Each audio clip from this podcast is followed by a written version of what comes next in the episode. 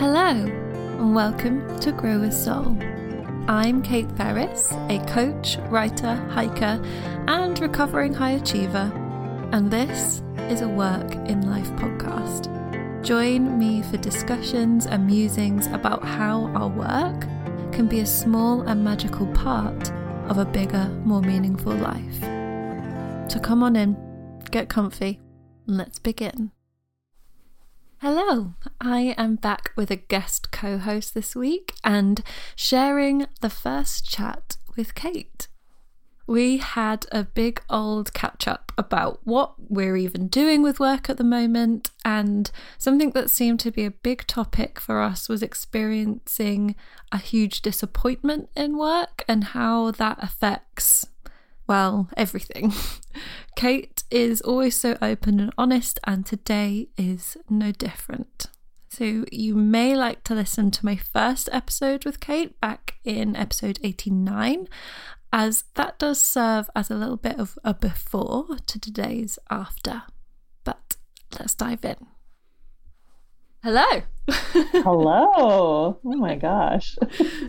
Back on the show. I know. I'm like, I, am like, how many times have I been on now? I'm not even sure. Just like this is the second. Is it? I yeah, but we've had we've had a conversa- other conversations that were I guess that's true. recorded. I guess that's true. oh my gosh. Yeah. Yeah. Oh my gosh. No, it's so nice. Like, thank you so much for inviting me to do this. No, I'm I'm really excited, and I think because it's a very different form of like work, well, and also that like you literally wrote a book about opting out, so like that kind of fits the brief. um, um, That's amazing. like, oh, you want to talk about doing things differently? Cool, I can do that. I know someone who who has has some thoughts, but also that it's not just oh this is my business and I'm trying to get work life balance. Like it's a very different kind of structure of work for you. And what would be interesting is that we've spoken before about what your work looked like in September last year. Oh my god, like a year mm. ago. That's insane. Yeah. I can't believe that's in a year. Uh, anyway, yeah. time exists. And I know since then, like things have there's been different things going on and i think at the time that we recorded you're like i don't know what my income's going to look like because I'm not writing a book right now. So yeah, maybe update us on what what is work right now. Yeah, I mean, there's a part of me just because I've gotten pretty good at joking about it that I I want to be like, well, I don't do anything, but that's not true. um, I will say, yeah, like when we talked last, my second book had just come out, so opting out had just mm-hmm. come out, and you know, I was really excited about that launch and then and, yeah and had sort of like prepared my calendar in a way that I I actually didn't know I was going to have to with my first book, which is like with the year of less, I basically did nonstop interviews for like 4 months. Oh god. And yeah, it was oh, exhausting. Oh, God. but I I sort of thought, you know, it that could happen again and so I had kind of just wiped my calendar clear for basically the rest of 2020. Mm-hmm. And like just thinking that might happen. Not that it would, but that it might. And then it just didn't at all. I think. and why do you think that was? I mean, I think that anyone who published a book during the pandemic, meaning still now, like still, you know, we're still in it and publishing is still really different because of the pandemic you know, unless you're a huge name, like unless you're like Glennon Doyle, you know what I mean? Like nobody cared. Like the media just didn't pay attention. And there's a few reasons for it. I mean, one is that because of the pandemic, like media teams got slashed, right? Like mm. news teams got slashed. Think of how many publications folded during the pandemic, how many people stopped doing their podcasts even just like, you know, in media teams being slashed, their budgets were slashed too. So maybe, you know, they would have hired freelancers to do book reviews or or just write more about kind of arts, arts and culture. And they didn't have the money to pay for freelancers anymore. So the feedback I got from sort of PR people on all sides, because I had people like in Canada, in the US, and in the UK, on all sides was just really that, yeah, like there's just not enough people sort of to cover this right now. The second piece of that is that, or like why things didn't, you know, go as well, is that my book um, in North America came out in September of 2020, and then it came out in October in the UK. And in September 2020, more books came out than any other month in history. No way. Yes. And so, and lo- largely because there were so many books that were supposed to come out in the spring and summer, but then they were pushed because of the pandemic. But then there were all these books that were planned for the fall, which w- mine was planned for the fall. And yeah, and so like, like publishers sort of took a gamble on like, you know, is it going to be better market, yeah. in September? And and it just turned out like so many books came out that you know not only am i telling you that there were fewer people to sort of even cover books or or talk to authors but then there were just way too many books. So they probably got nonstop pitches all the time. Mm. and so yeah it was just really like i didn't have huge expectations but i would say that they were higher than what ultimately happened. And that was really hard. And I, you know, I don't even think it would have gotten better if we'd pushed it. I know people who actually were supposed to publish books on the exact same day as mine. They pushed it to January or February, and it was still the same thing. Like maybe it got one or two more reviews, but ultimately they all the books just kind of died. like the. They just kind of like had a, had a little bit of interest and then just kind of disappeared. And I think that like what happened for me with that, it, it was hard to say it at first, but as like a few months went on, and just with the help of a couple of friends, I got more comfortable with the idea of just acknowledging like, yeah, I'm disappointed. Like this sucks. Actually, this sucks. And not feeling like too down about it, but I think I can look back now and say it absolutely deflated my confidence for a period of time. Mm. Like I think that I really went through something probably yeah, like December, January, February this year, like, you know, coming into 2021 of just feeling like not only do I not know what I'm going to do, but that was so disappointing. Like, it's so hard to put so much time and energy into something and money, to be honest. Like, I spent more money on that book than I had uh, for the year of less. And you put so much into something, and then for it to just kind of disappear, you're like, like what am i going to do now? Or like mm. but i think the first piece of it was letting myself feel disappointed why do and, you think you resisted and, feeling disappointed? I mean i think that part of it is i'm ve- i'm someone who's very quick to see perspective. So even just now how i've listed all the things like well this is why or these are many of the reasons why this has this has happened. I think actually to my detriment sometimes i'm i like look for the silver lining and just try to move on and that's like it's good that you can do that. I'm so grateful that i can have perspective or see things from multiple ways. I'm so glad that i have that skill but actually like you have to let yourself feel your feelings. Like it's okay. I, I mean the other part of it too was probably you know the story that just like we should be grateful. Like we should be grateful for whatever we get. And so then like i find it hard to let myself feel disappointed or sad or angry or there are just emotions that are hard to let yourself feel when you're like, well, I know I should be grateful or I should be happy or I should mm. whatever.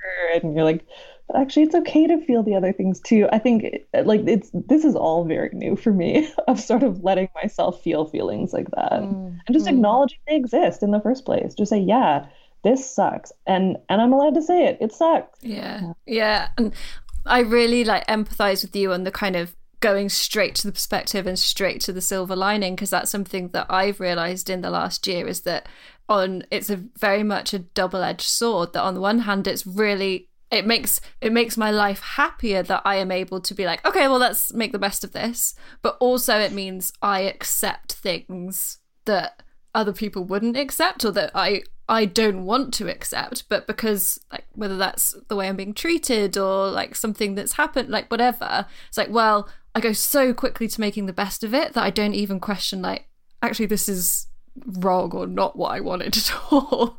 Yeah. Is there like a work example that comes up for you or um there's not a work example, but I would say that certainly like with my previous relationship, that was what would have happened just in like various ways of just like oh this isn't ideal but how can i make it good or livable or whatever and that oh. like it goes straight straight there without actually taking that minute to be like oh maybe maybe i shouldn't make this right and yeah that whole well i just need to be happy so i'll just be happy with this yeah yeah it's it's really like a form of I don't know, bypassing also, just bypassing your emotions.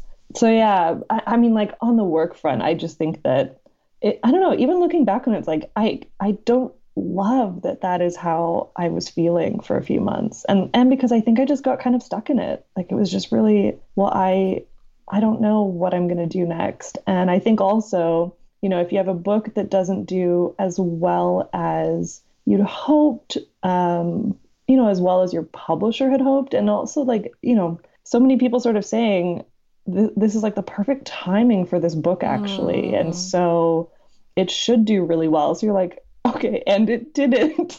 yeah. And then you also feel like, well, I've missed it now. I've missed the moment in time. Well, also actually because PR people tell you that. It's like there's a very short window of when you can promote your book or when the media will promote your book and it is like three to four months around your release date and then it's mm. over it's like then you're old news and even though like it's not true like lots of people will have you on years later after you publish something but yeah the pr people sort of stop pushing and stop trying and yeah so i think like where that ultimately led me to or the kind of it's not like dark but like the deepest place of it i guess was being like I guess just feeling like no publisher is ever going to want to work with me again was where I got to. And I mean, of course, that's actually not true. It did take, I would say, multiple conversations with my agent. And she just said, you need to remember, like, like maybe if this had been your first book, it would have been a harder sell or, you know, it'd be harder to get a next one like a next book deal. She's like, but you also like your first book did so well and you're always going to have that in your back pocket. So actually The Year of Less, which is sometimes the book that I don't like being known for. The reality is that it yeah, it has done well and has done well in multiple countries around the world and so it's like I do have that in my back pocket. And so actually I I don't need to sort of fear that I'm never going to get published again. Um, so yeah, I just I don't know. I think I was like licking my, my wounds for a mm-hmm. few months there. yeah, yeah. And yeah, then what did that sort of progress into from? I don't want to say emerging out of licking your wounds because that might be an ongoing process. I mean, what is life if not coming to terms with emotions? But like, yeah, so but coming out of that sort of winter of like this sucks, then what? Yeah. I think then I got to this place of feeling like, you know, I'm I'm not sure that I would just want to repeat like the process of doing another nonfiction book. And this is something that honestly is like I can look back at like all of my career as and say that, you know, once I like get good at something, meaning like I've done the process multiple times, I know how it all works, I I get bored kind of like I I value growth, and that doesn't mean numbers and money. Like it, it means like learning and growing, like learning new skills, evolving, changing. That is actually a pretty high value of mine, and and I can look back and see how many times that's been true. And so, like at a job, you know, at like a traditional job, if I'm there for three to five years, I am so bored by the end of it because if there hasn't been an opportunity to move up and do different things, not even move up, just do different things, then then I get really bored and restless. And so that was the first thing I started noticing was the idea of doing another nonfiction book, at least in the same way, doesn't interest me. And so then I just started thinking like, well, what else could I do in the like under the umbrella of writing? And started noticing, I would say like I guess I started noticing more like what I'm drawn to as a consumer myself and knowing that like I don't want to write books that I don't even read. And so I, to, the reality is I really don't read that much nonfiction anymore, right? Like occasionally, yes, but not that much. And so I'm like, so if I'm not even reading it, I don't want to stay in that space. So, okay, what does that mean? Like, what am I reading? And then noticed I basically read, or at least the first half of this year, I largely read books that were for children. And then just started asking questions of myself like, could I do that? Like, could I mm-hmm. write a book for kids? It would be really different. And like the whole process would be different, not just the writing aspect of it, but um, even later, like the selling of it and the marketing of it would be really different than sort of like a self help nonfiction book would be. And that's really interesting. And so I sort of started following my interests all, like I'd say for all of this year, that has included everything from on the kids' book side of things, like reading tons of books, taking tons of notes, I've done like a few different master classes on that website, just master class, like gone through videos watching authors of children's books, like all the things that they have to say about the process. So like that has been a thing. There has then been a really interesting oppor- an unexpected opportunity that my agent actually connected me with a screenwriting agent who I had a great conversation with and he uh, basically just said like if screenwriting feels like something you'd like to get into i would read anything that you wrote. And i feel like getting words like that from an agent is actually one of the hardest parts is like having someone say that they would read what you write so uh, then he said you know why don't you send me i guess i'll share this because it's just kind of an interesting fun fact like sort of your resume or like cv into the screenwriting world is to write an original tv pilot and it doesn't mean anyone ever has to do anything with it. It's just to prove that you can write an original show, like that you're coming up with all the characters, all of the dialogue, the scenes, everything. And he just said, you know, send me a list of shows that you like, and I'll see if I can get the pilots for you. So I sent him a list, and his assistant got all of them to me within like 12 hours. So then I spent a part of the summer like reading TV scripts and like taking notes on possible characters. So like that was a thing. And then a third thing of following interest is I got connected with someone who was looking for a ghostwriter for her book. Ultimately, that's not a project I'll I'll probably take on, but like I think I was just following all these things and started coming up with this idea in my head of not so much worrying about like what am I going to do in this moment, but I started thinking like a big picture in a big picture way for the very first time and was like you know, I, I don't know exactly what I'm going to do month to month or year to year or project to project, whatever. Like, I don't know exactly. But what I do like the idea of is being an old lady one day. Like, I'm thinking 85 year old Kate and looking back on my life and saying, I got to write a little bit of everything. And so, not that I will be some expert on like one topic or one format, but I'm like, it would be so cool to say you got to write everything from like picture books to middle grade or young adult to fiction for adults. Of course, I've done nonfiction, maybe screenwriting, maybe ghostwriting one day. I don't know. But I'm like, I now, like, this is the first time in my life where I've ever sort of let myself have a vision like that for myself and being like, I don't know all the things that are going to happen in between. Maybe there will be times when I have to like get a full time job or, or part time job or something to like supplement my income. But like that is an overarching sort of now vision I have of like what I want for my life. Mm. And it, I've just never let myself do that before. Mm. And I, I think that it's something that I've had conversations with people about is that particularly post pandemic is that we got so used to like you could not plan ahead like you couldn't plan further than next week. In a lot of ways, you still can't. And so we really lost that long term visioning because, like, and we got so used to just living day by day, day, week by week, that actually to start zooming out, like, there's a, practice that we're not in and and I th- I am more of a long termist thinker in general anyway but so I'm interested into why you weren't before Mm. Oh, that's a good question. not obviously not that you're like I'm definitely not thinking long term, but like why you think that kind of set of mm. circumstances came to be. I mean, I think that honestly, it'll speak to the opting out stuff. I think that when I was younger, sort of you know early twenties, even going still into my late twenties. I still just had that picture in my head of like the things you're supposed to do. So I would say that I sort of had a long-term thought, but it was it was just the the vision that we've been painted.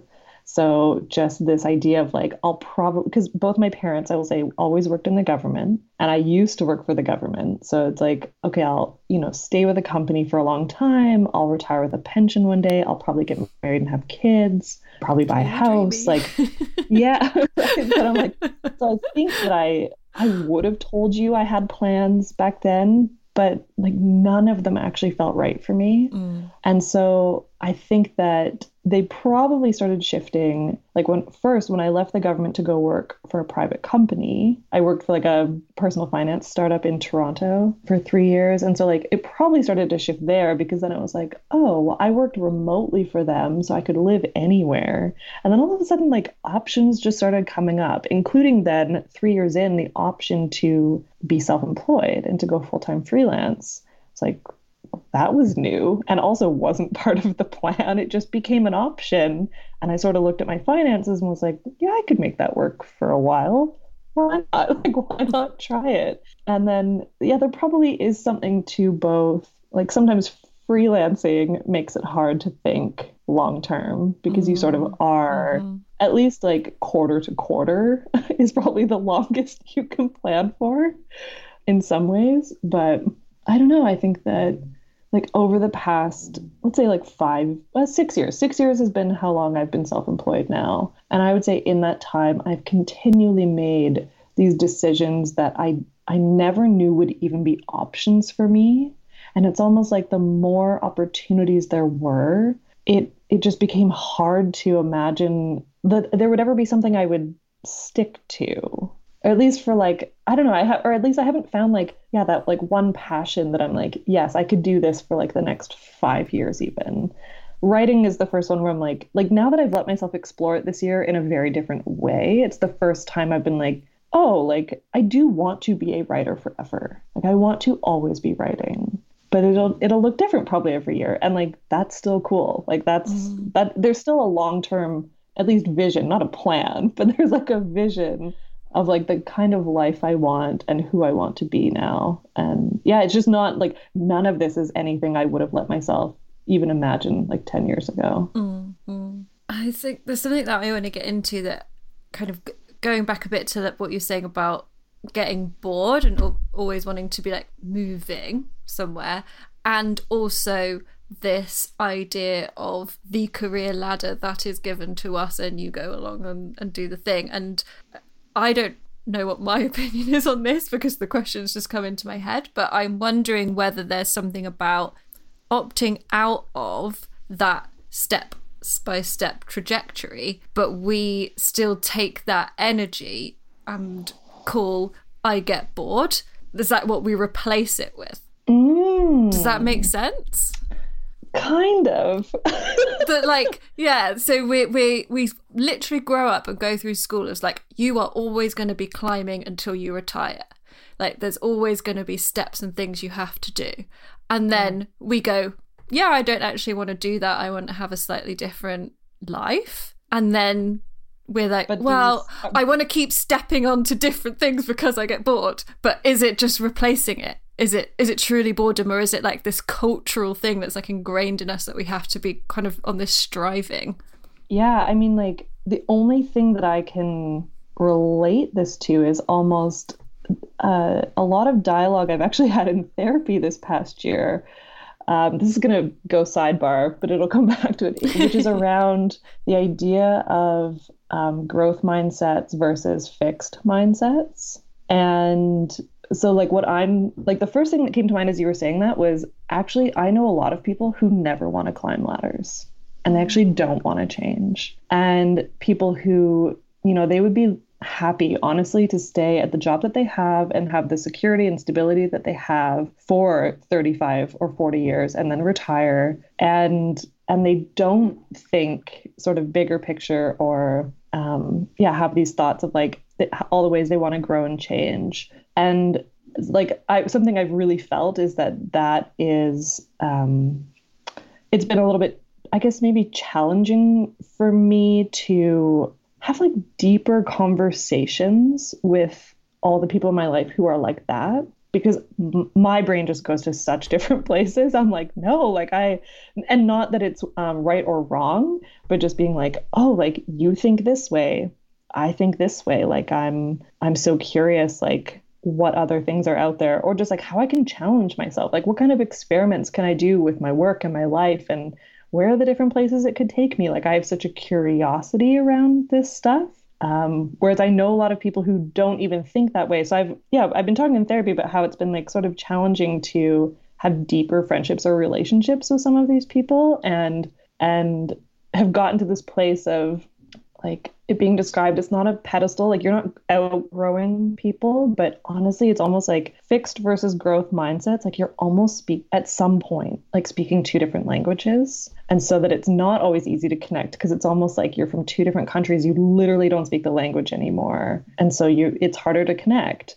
And so my thought or like early opinion is like that could be true. And i do know so many so many people who don't think this way. Like i think you and i do think this way but i actually know a lot of people who don't. Like they're very content sort of with what they have and don't even think about the ways that they could or should change things. Mm. yeah. That's interesting though. Like I, i've never thought about that. Mm. and yeah i'm i'm trying to think about trying to think about myself.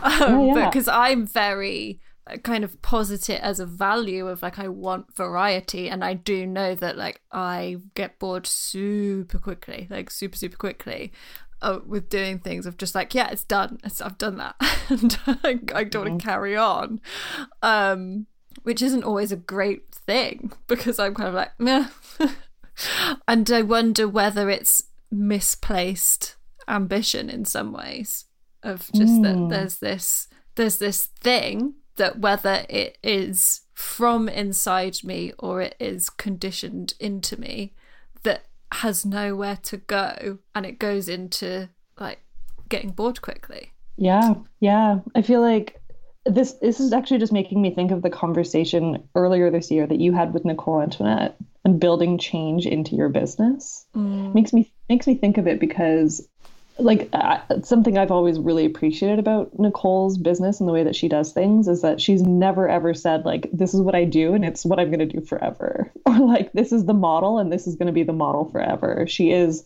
uh, just like pays attention and if something like no longer feels like it's working the way that it, do- it should or was before or doesn't quite align with her anymore, then she's willing to make changes but I also do think that there's a piece of like because she just stopped doing her podcast, mm-hmm. and I I think that's another just example of like I have outgrown this now. Like I have I have done this so many times now that it's now just kind of work or like I'm just kind of following a formula.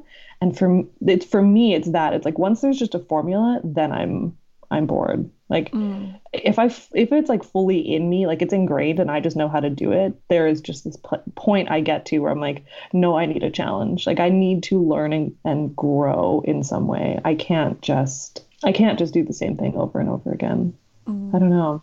That's interesting though. I think, and and just picking up on something you just said when you're talking about like that when there gets to be a formula, and you said when now when this feels like work, and I feel like that's quite telling about mm.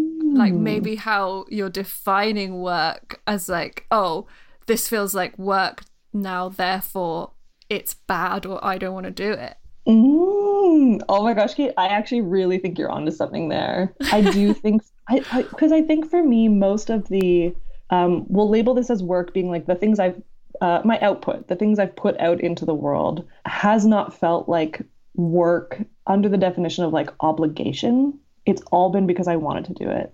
Every podcast I've ever done, like worked on all the blog posts I used used to write back in the day, the books that I've written, like all of this stuff was because I really wanted to create it. Like I it was just in me that like it needed to come out in this way. I, I, was curious, I was excited, and so it did not feel like work or an obligation. And then yeah, there probably is something for me where as soon as it feels like an obligation or like or yeah, an obligation that also does go with what I said of like I'm just following the formula. Like I just have to do the thing over and over and then it work and then it, you know, it all comes together. I'm like, yeah, when there's a formula, like I'm out. Like if if it's just like do these 10 things and then it'll work, I'm I'm immediately like, no, that doesn't interest me. I don't want to just follow the 10 mm. steps and and do that. So mm. that yeah, that's interesting though. yeah, it's but then it's kind of like that whole thing that I've spoken about before,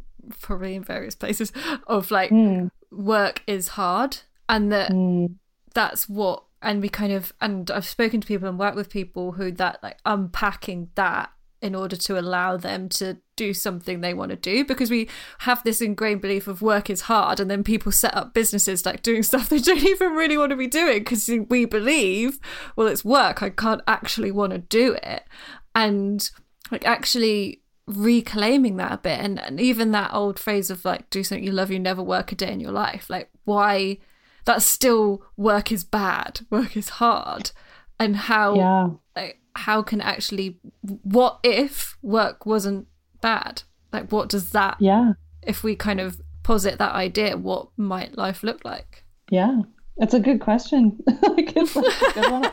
I'll probably have to sit with answer it now yeah no like that's that's a good question. Mm. yeah, like what if work isn't bad? Well because some of it's not right? Like yeah. this is where i think too about writing like writing is can be incredibly fulfilling in ways, but also it is challenging and and requires an incredible amount of self-discipline. As you know, like I remember your experience where you wrote like 40,000 words in a month or whatever. Like mm-hmm. hello, you just I'm still not recovered from that and it was like yeah, 6 months ago.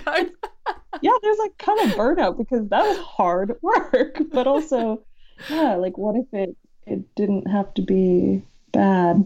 I'm, I'm mm. gonna have to sit with that one a little yeah. bit. Well, yeah. and I'm interested that like when you like whether you're like sitting down and like plotting out this TV show pilot or when you're mm. you were writing the chapters of Adventures in Opting Out, like do you feel like you are going to work or like yeah, how does that feel?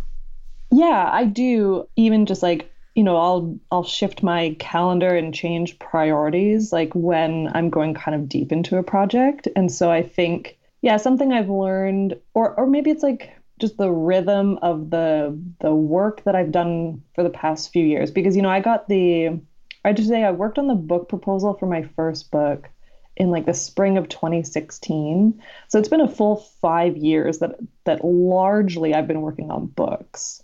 And and there's been multiple big projects of that. It's like a proposal's a huge project then a first draft then edits and then like the launch. And then the next one is same thing. Mm. like proposal takes months first draft edits than a launch and i've learned that like um, the way that i work it can it can be a little confusing on from like on to the outsider because it's like there are months or, at least weeks where it looks like I'm doing nothing, but it's sort of like I'm in between some of the big pieces, right? And so when the big pieces are coming, whether it's I'm working on a proposal or a, a, first draft or something, I, I sort of set myself up for work. Like I I will start working right away. Like I do my best writing in the morning.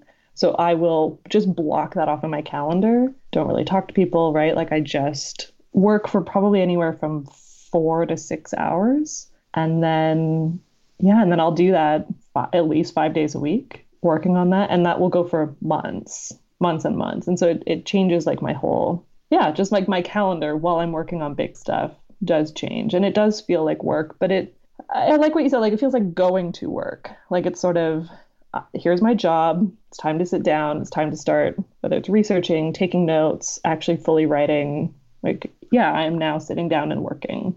And that is a thing that I feel this year I've not not done a lot of. I mean, like I will say just financially, so I'm transparent about it.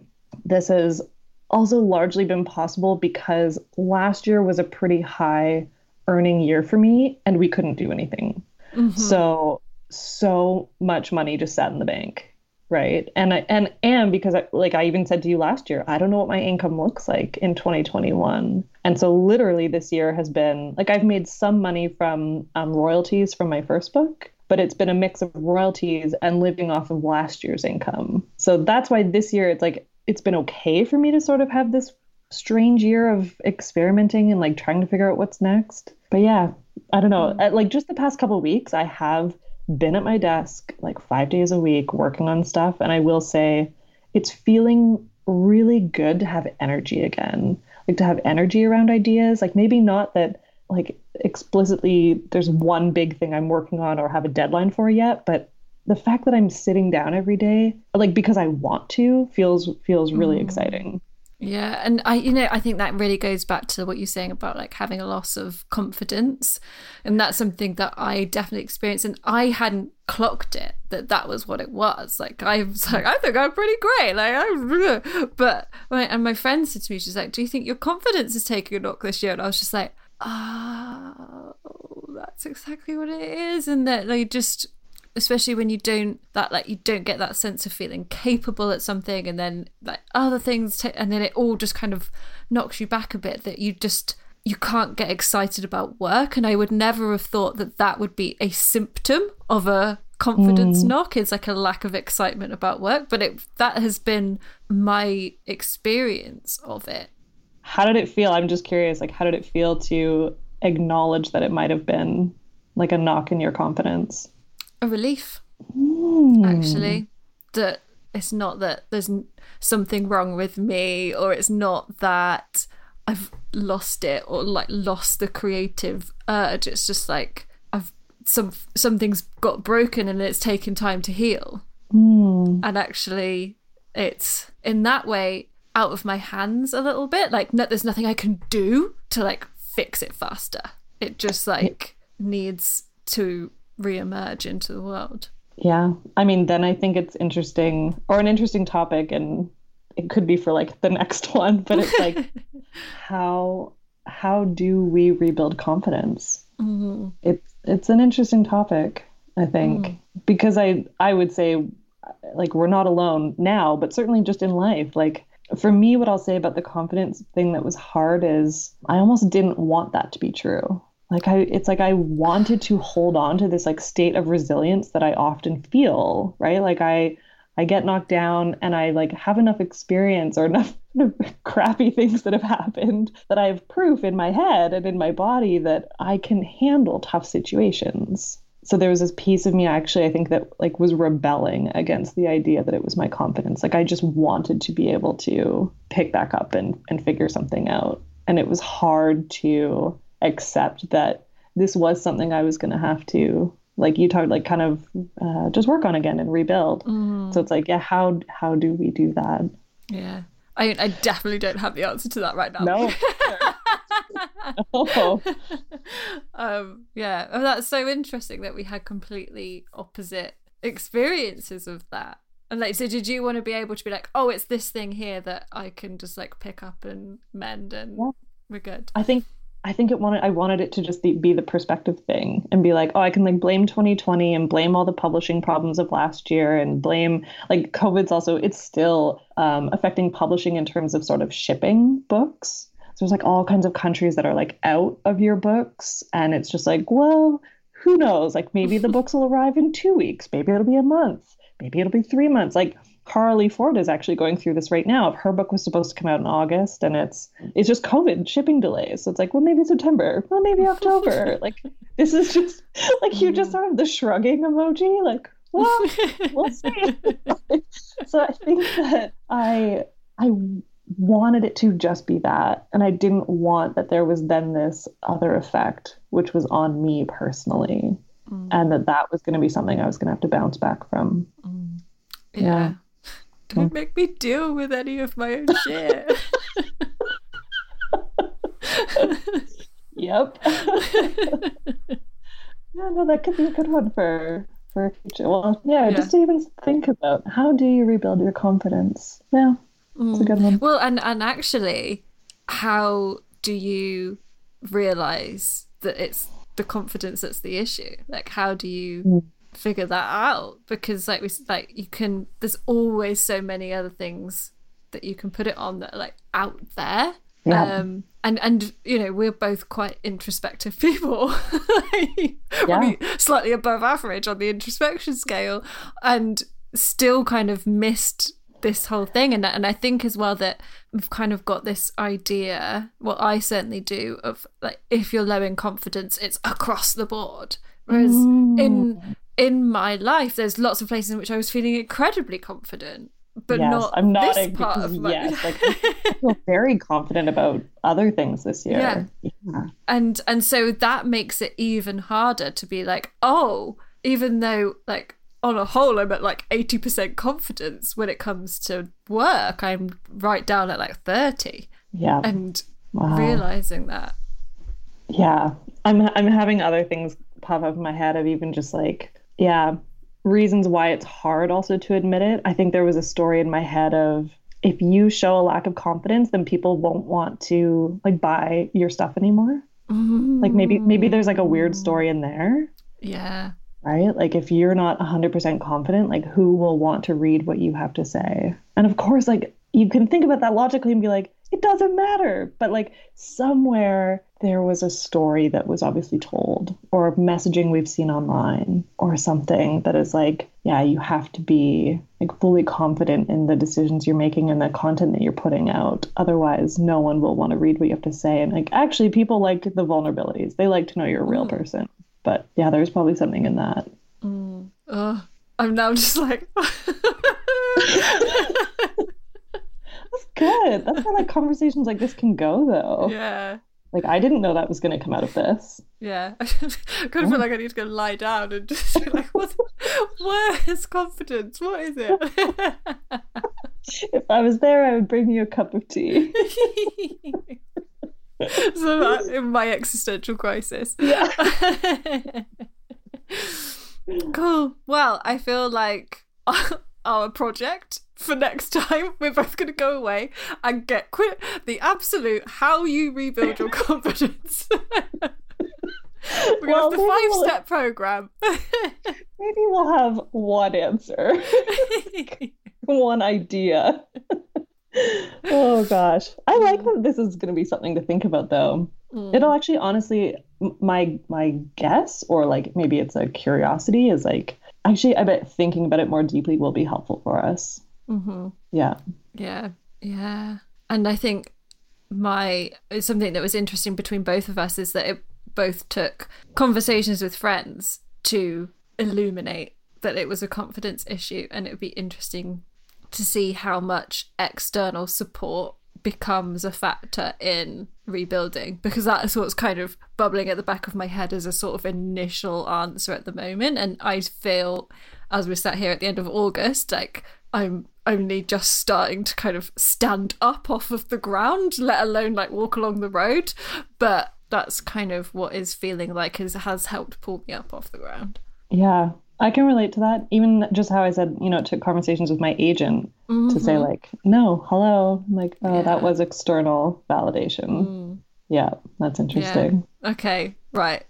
That's what we're going to do, everyone. We're going to go off and we're going to find the answer. and then we're going to package it up and we'll be millionaires. Oh gosh. no hey, pressure. at least people would know we came from a real place of honesty and integrity in that. Yeah. Listen, we're a mess. yes. Yeah. oh gosh. Thank you for thank you for this. Honestly, I'm I'm definitely gonna go sit with this right now.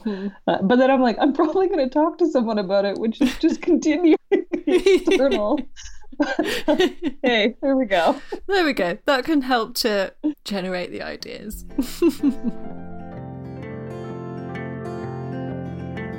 Any links that we mentioned will be on my website at simpleandseason.com forward slash podcast, and you can find me and Cait on Instagram. I'm at Simple and Season, and she's at Cait Flanders, and that's Cait C A I T. If you have a friend who you think would really enjoy this episode, please do send them the link, and please do also share where you're listening online too if you're really enjoying it. And until next time, I hope you go with soul.